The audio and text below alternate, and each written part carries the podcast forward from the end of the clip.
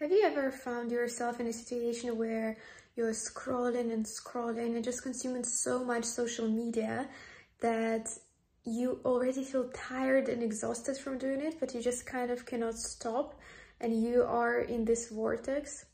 I've been there so many times and it's so interesting how that distraction at times is nice to have a bit of distraction and scroll on social media for a bit, but at the same time, if we do too much, and it's so easy to do too much, it actually ends up being draining and exhausting and we end up having actually no energy after that type of break of actually scrolling on social media.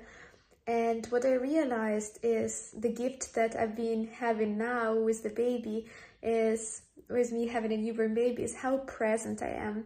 I barely go on social media and barely scroll because watching a baby is actually more entertaining than anything I would see on social media.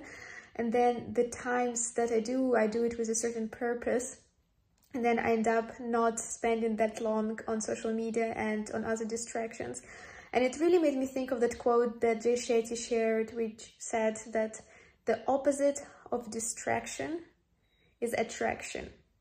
The opposite of distraction is attraction. So the easiest way to avoid distractions is actually to have something that you're attracted to way more. And then that would pull you out of any distraction.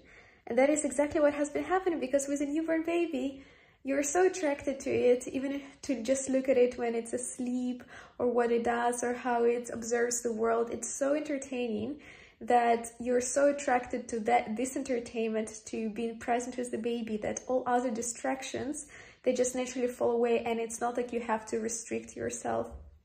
So i wanted to encourage you to think maybe you don't have a newborn baby but maybe there's something that you're really attracted to maybe a project that you would love to work on maybe a mission a purpose some kind of charity that actually would pull you away from the distractions and create more meaning in your life and more presence. So ask yourself what it is. And if you struggle with any distraction, I promise it will start fading away once you become attracted to that other thing. And you, you will lose the need to be distracted without any effort. And your life will be so much more meaningful. At least that's that was my experience and that's how I feel at the moment. Hope you enjoyed this episode and if you did, I see you in the next episode tomorrow.